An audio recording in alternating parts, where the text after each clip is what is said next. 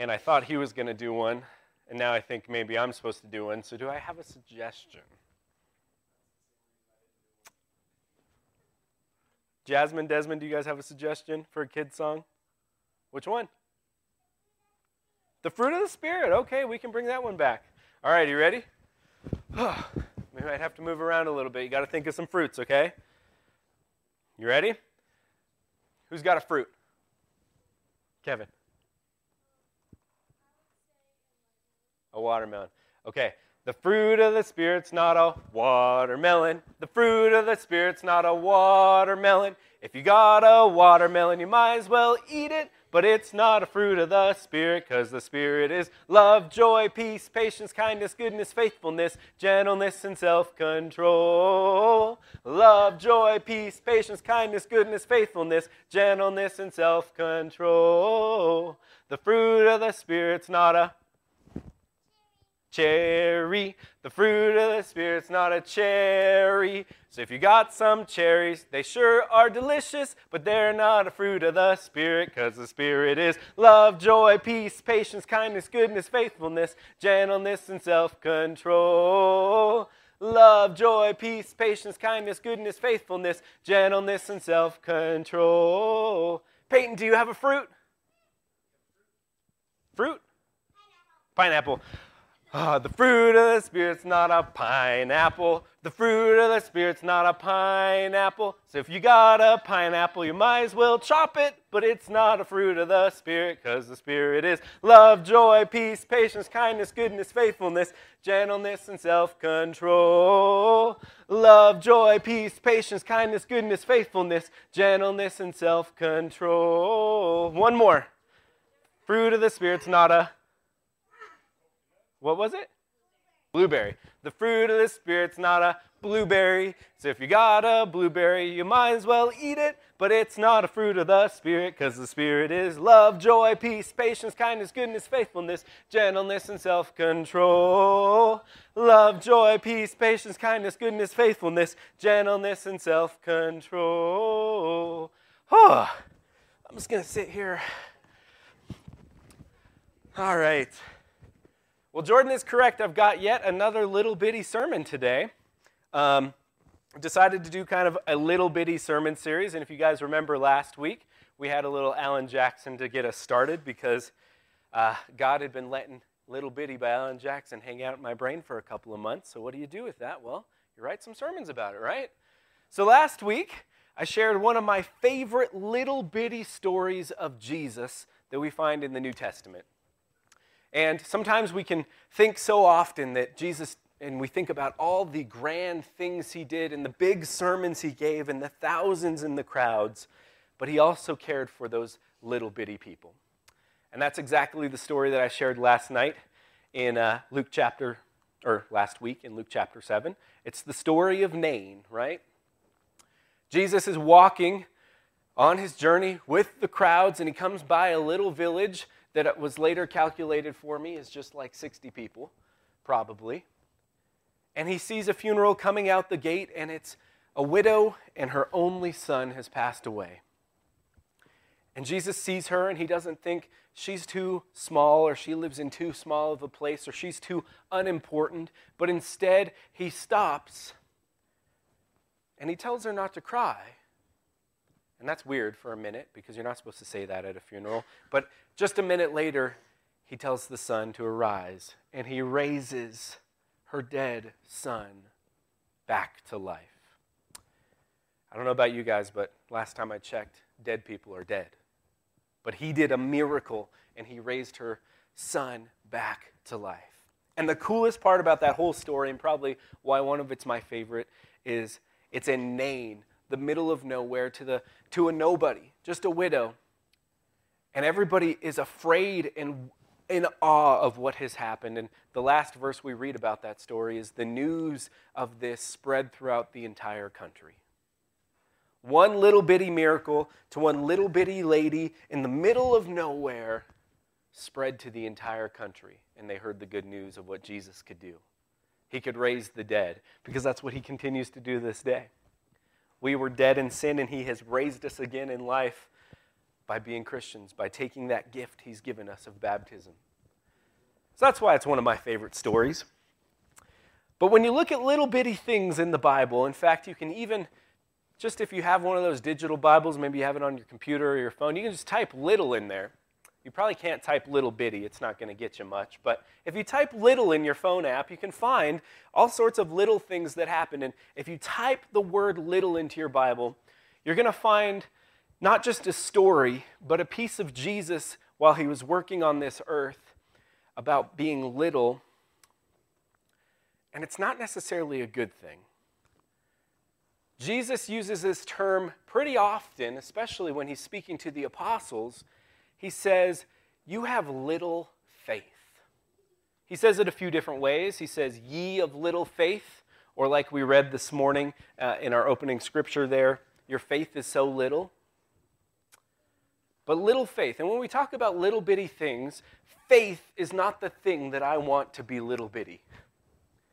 And I can't imagine how it felt to be told that over and over again, multiple times, by Jesus as his direct follower, as his apostle, as his student, as his worker, one who is sent out. I can't imagine how it felt to be told by Jesus Christ, the Son of God, that my faith is little. Being told, you have little bitty faith. And so when you look through Jesus and the work he does, this is one thing that's going to come up often as you read the Gospels and you read him walking alongside the apostles and the disciples.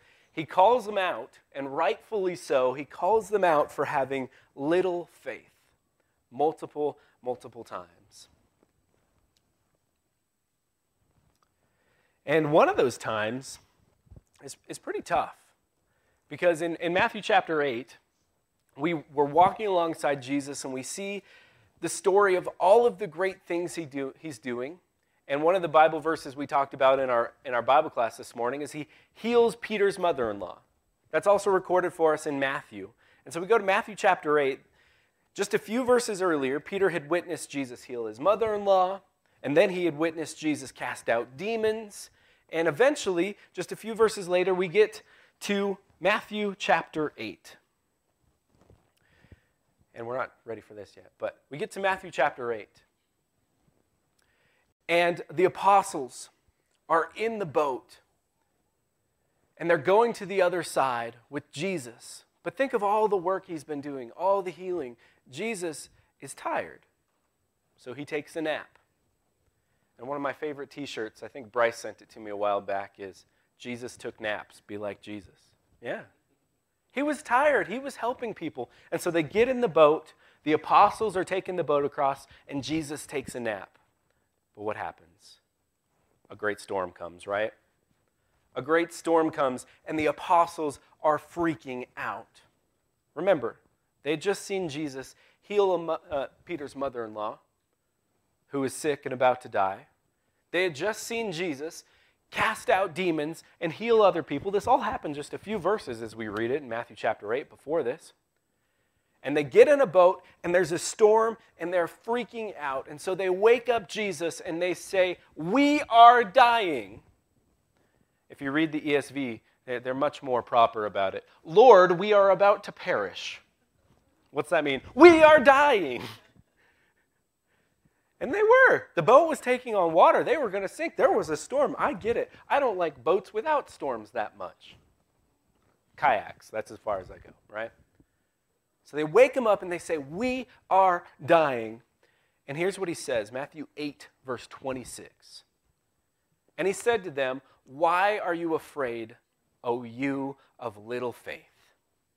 Then he arose and rebuked the winds and the sea, and there was a great calm. That had to hurt a little bit if you're one of those apostles in the boat. Real quick turnaround from we are dying, Jesus says, O you of little faith, shh to the storm. Pretty humbling. Again, I don't want to, and I'm not even an apostle directly walking with Jesus. I don't ever want the Lord to tell me that I am one of little faith. But he was right when he said that, wasn't he? They should have known that Jesus, could do whatever he needed to do to the storm.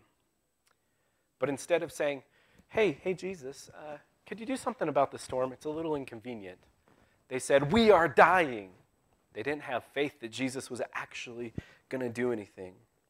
So he calms the storm, but in the same time, he calls them out for having little faith.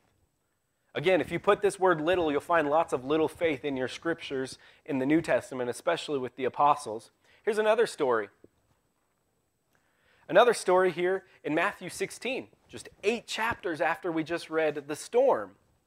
Matthew chapter 16, a few chapters later, Jesus is talking and teaching about the Pharisees, and he's telling them that the Pharisees are like a little leaven in, in the loaf of bread. If you let a little leaven in, it'll change everything. And so he's warning them about the way the Pharisees are acting, right? He's warning them to follow him and not the old Jewish law. But there must have been something when Jesus was talking about yeast and bread that got the apostles thinking, because they were like, oh, We didn't bring any bread. It's lunchtime. We're hungry. We got to feed people. We forgot lunch. I think they were missing the point because Jesus was trying to teach them a very valuable lesson. And the next verse we hear is, Oh no, we forgot lunch. I think they were missing it. So they're talking amongst themselves what are we going to do? We forgot lunch. We didn't bring bread. We're going to starve. We're hungry. What are we going to do?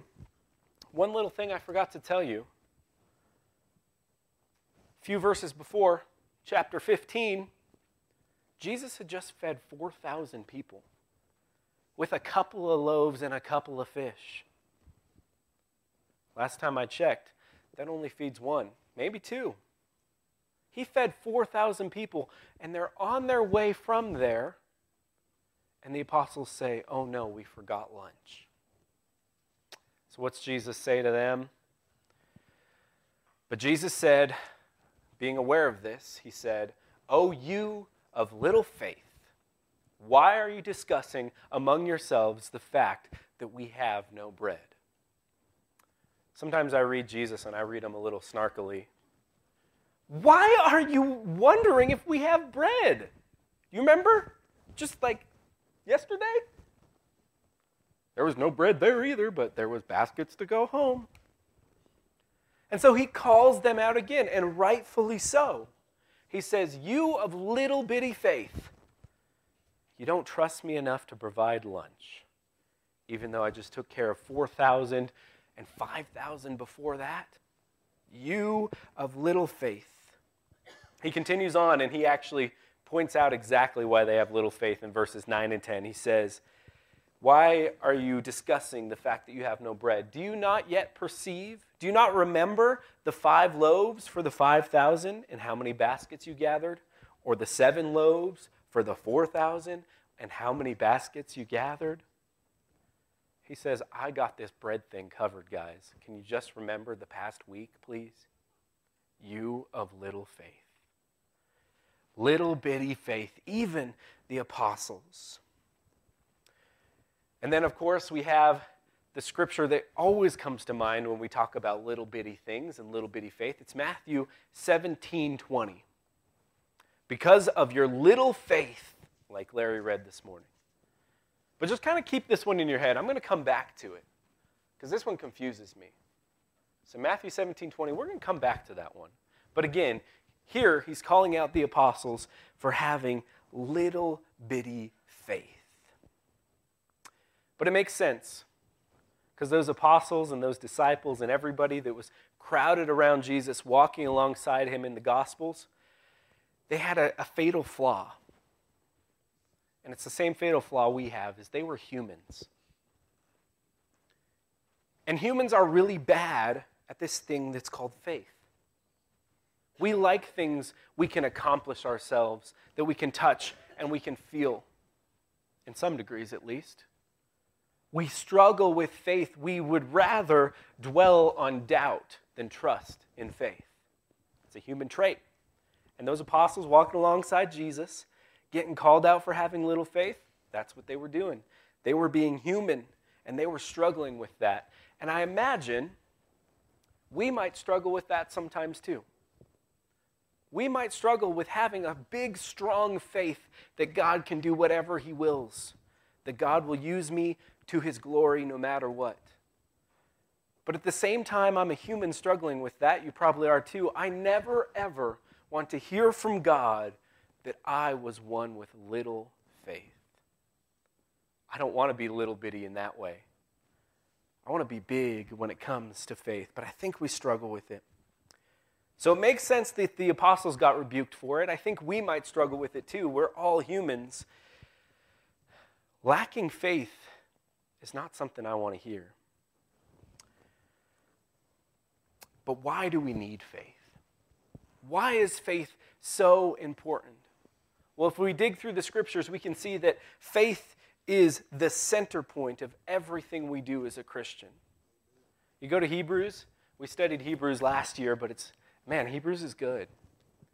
Hebrews 11:6. And without faith, it is impossible to please him, meaning God. For whoever would draw near to God must believe that he exists and that he rewards those who seek him. Without faith, it is impossible to please him.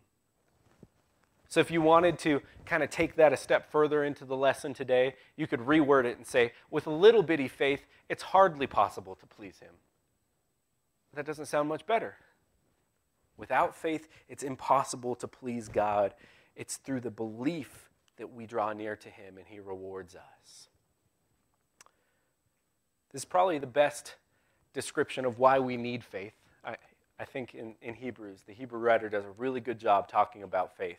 Chapter 10, the chapter before this, people call the Hall of Faith, like the Hall of Fame, talking about all of these people throughout history in the Bible that have been faithful to God. And so faith is super important to the Hebrew writer. And here they say, we need it.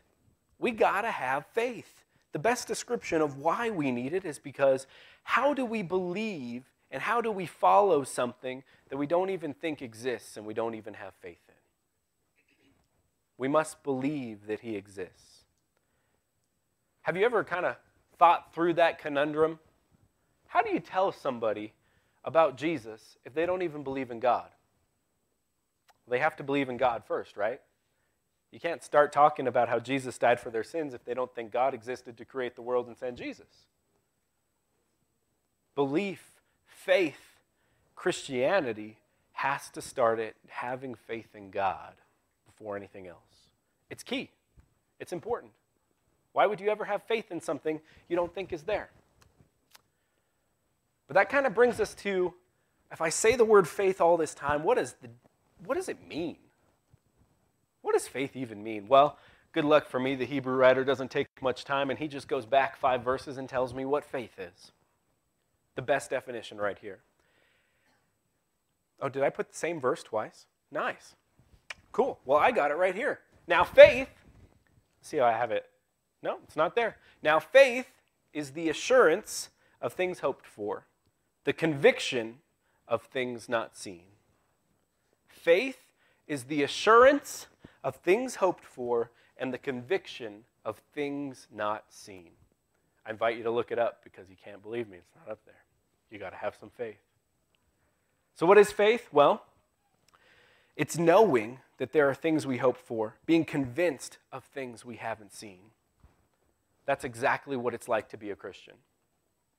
That's exactly what it's like to be a Christian. I have to have faith to be a Christian because I don't know about you guys, but for me personally, um, I never shook Jesus' hand. Never met the guy. I wasn't there when he was crucified on the cross. I didn't personally see the empty tomb like those women did when they came up. He didn't talk to me on the road. In fact, you know, take it a step further, I wasn't there when God created the world. I didn't ask him how long this was going to take him and how long these days were, you know. I didn't ask about all of this great. I wasn't there. I didn't see it. I didn't touch it. I didn't see the water being made. But yet, here I am today as a Christian. Here I am today knowing that God created the world. Here I am today knowing that Jesus died on the cross and rose again. Do you know why I know those things? Because I have assurance of things hoped for and conviction in things that I haven't even seen. That's what being Christian's all about. You got to have faith. If you need to see it personally, you can't. That was years ago, thousands, way longer than that for the creation of world. You can't see it. You only live a short time. You have to have faith. But you might be thinking, I have faith.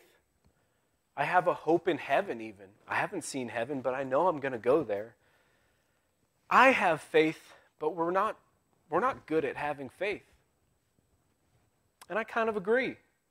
You, you go take a survey around, you know, the world, and you'd think people are not good at having faith. We don't really like faith in our culture today.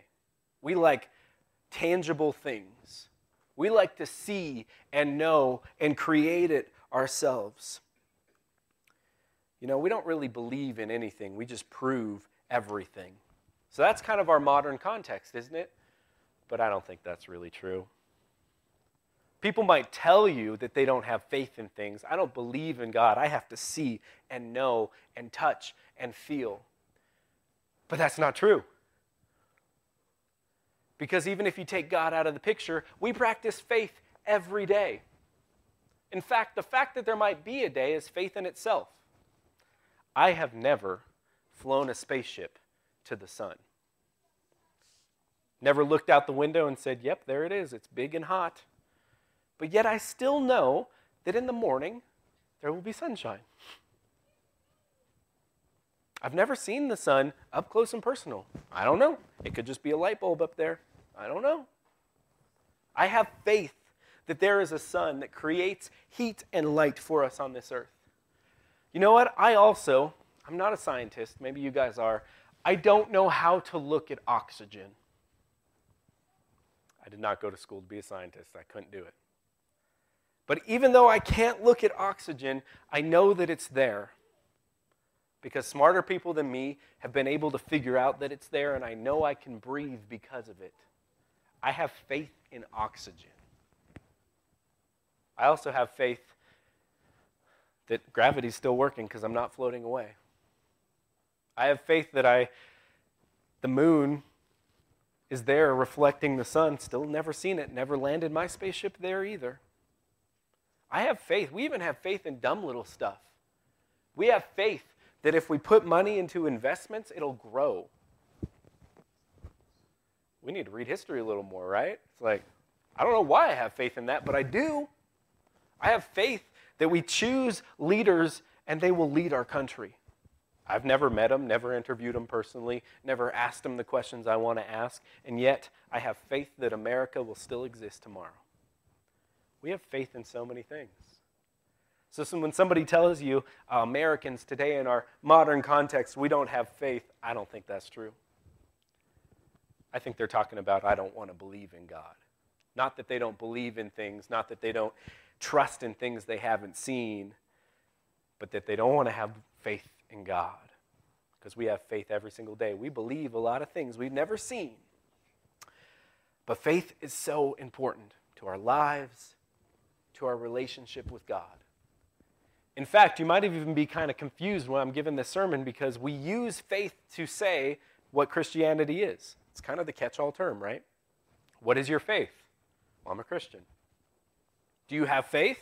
Yeah, right? And so we actually use the term faith to mean Christianity across the board. Faith is so important. And taking it back to what Jesus said six times to the apostles, he said, You have little faith. Ouch. He said that to the apostles, the people that should know everything about him. He said, You don't have any faith. But the greatest faith we will ever have is not about oxygen or the sunshine or our investments, it's about God. In fact, Jesus spoke into the idea of faith in his Sermon on the Mount. And usually we talk about Matthew chapter 6, uh, 25 through 34. I invite you to open there. We're going to be there in a second. Usually, whenever we talk about the Sermon on the Mount, and especially this piece, Jesus uses the, uh, the words Anxiousness, right? Anxious. But this one's tough for me because I know when he says anxious, he's talking about faith. And yet I still struggle with anxiousness. And so this is one of those pieces of scripture where I have to wonder is Jesus calling me out for having little faith as well? Read it with me Matthew chapter 6, uh, 25 through 34, nine verses. We can do it. Jesus says to the crowd, Therefore I tell you, do not be anxious about your life, what you will eat, what you will drink, nor about your body, what you will put on. Is not life more than food, and your body more than clothing? Look at the birds of the air. They neither sow, nor reap, nor gather into barns, and yet your heavenly Father feeds them. Are you not more valuable than they? And which of you, by being anxious, can add a single hour to the span of his life? Why are you anxious about clothing? Consider the lilies of the field, how they grow. They neither toil nor, nor spin. Yet I tell you, even Solomon in all of his glory was not arrayed like one of these flowers. But if God so clothes the grass of the field, which today is alive and tomorrow is thrown into the oven, will he not much more clothe you, O you of little faith? Therefore, do not be anxious, saying, What shall we eat, or what shall we drink, or what shall we wear? For the Gentiles seek after these things, and your heavenly Father knows that you need them. But seek first the kingdom of God and his righteousness, and all of these things will be added to you. Therefore, do not be anxious about tomorrow, for tomorrow will be anxious for itself. Sufficient for the day is today's trouble. We usually read that and it's all about anxiety, right? But when you listen to what Jesus is telling the crowds, he makes it about faith. In fact, there in the middle, he says, You of little faith again. He says, Why are you worried about trivial things like your clothing and your food? You know God will take care of you. That knowing God will take care of you, that would be faith. But yet, we are being called out for not having that faith because we do worry about those things. At least I do. When Jesus talks about anxiousness, he's talking to me. And when he talks about anxiousness, he's talking about having little faith compared to big faith. Because God will take care of me, he takes care of the entire world. Faith is so important. He rebukes the apostles for having little faith, and then he gives it to the crowd. And I think, just for some reason, I feel like I'm in that crowd too. Oh, you of little faith. And that breaks my heart. Because I don't want to have little bitty faith. I don't want to be the one who Jesus calls out and says, You had little faith. So I think that would make a good sermon right there. Don't have little bitty faith. Have great big faith. Be one who trusts in God to guide your entire life. Hope in the things not seen. Trust in Him to guide you. And you can have great big faith. And hopefully, you and I both will practice having great big faith, and we won't have little bitty faith, and we won't be rebuked like the apostles. That's a great sermon. But Jesus got me all confused when I was writing the sermon. Because let's go back to our verse that started this all. Matthew 17 20. It was our opening scripture. It was right there in the middle of all those you of little faiths. Read it with me again. Matthew 17 20. Because of your little faith, for truly I say to you, if you have faith like a grain of mustard seed, you will say to this mountain, Move from here to there, and it will move, and nothing will be impossible for you. So he's rebuking them because of their little faith. I get that. That's what I just talked about. I understand. Don't have little faith, have great big faith. But then Jesus goes from saying, You have little faith, to saying, If you just had faith like a mustard seed. That doesn't make any sense. Do you guys use mustard seeds? They're not very, well, like, we don't use them that often. I get it. Mustard seeds are some of the smallest seeds you could go buy. Like imagine a sesame seed in quarter. right? Mustard seeds are little. I'm so confused, Jesus. Why did you say you have little faith, but if only you had faith like a mustard seed? He just said you have little faith, have little faith. Confuses me, right? But then I started thinking, because he says, if you only had faith the size of a mustard seed, you could move a mountain by telling it to go from here to there. And it would move, and nothing would be impossible to you. Again, another piece of Jesus. I'm confused, man. I can move mountains if I have little faith? Well, I had to take myself out of the picture, and I had to kind of get out of my own head for a second and I said, You know, Jesus is saying this. Jesus doesn't think it's ridiculous to say you could move a mountain. Because last week we just talked about how he raised a dead guy. That was impossible too. Moving a mountain, still impossible, but I guess slightly less impossible. But Jesus is saying this. And Jesus is calling them out for having little faith, and he tells them to have faith the size of a mustard seed. And then I realized it. The greatest, biggest, strongest faith we could ever have, faith that could move a mountain to God, still looks like a mustard seed. So, where are we at when he's rebuking us? Microscopic faith? Great. I don't even get credit for having a mustard seed. I have microscopic faith? That's what he's telling me? Because he would just want us and desire for us to have teeny faith like a mustard seed because that's the biggest thing we could ever have. But to God, to God, it's still just a mustard seed. Think about the amount of faith he has in us. And that sounds weird because we think about the faith in God, but the amount of faith he has in us to send his only son to make the whole world for us, to put in the plan of the sacrificial system so we could see that we needed an ultimate sacrifice. He had faith in us, and He's just asking for a little bit of faith the size of a mustard seed. So I guess maybe if we took what Jesus said literally, and we really tried to grow our faith from microscopic to mustard seed, we could move a mountain. And we read that and we say, that's ridiculous. But if you really had faith, you would read that and you would call in some bulldozers and get everybody you had with a shovel and say, We're going to start working on this mountain. God said we could move it. And that's the kind of faith that God wants us to have. Great big faith to us that is little bitty faith to Him, like a mustard seed. And He wants us to put into action. He wants us to get the bulldozers to move the mountain.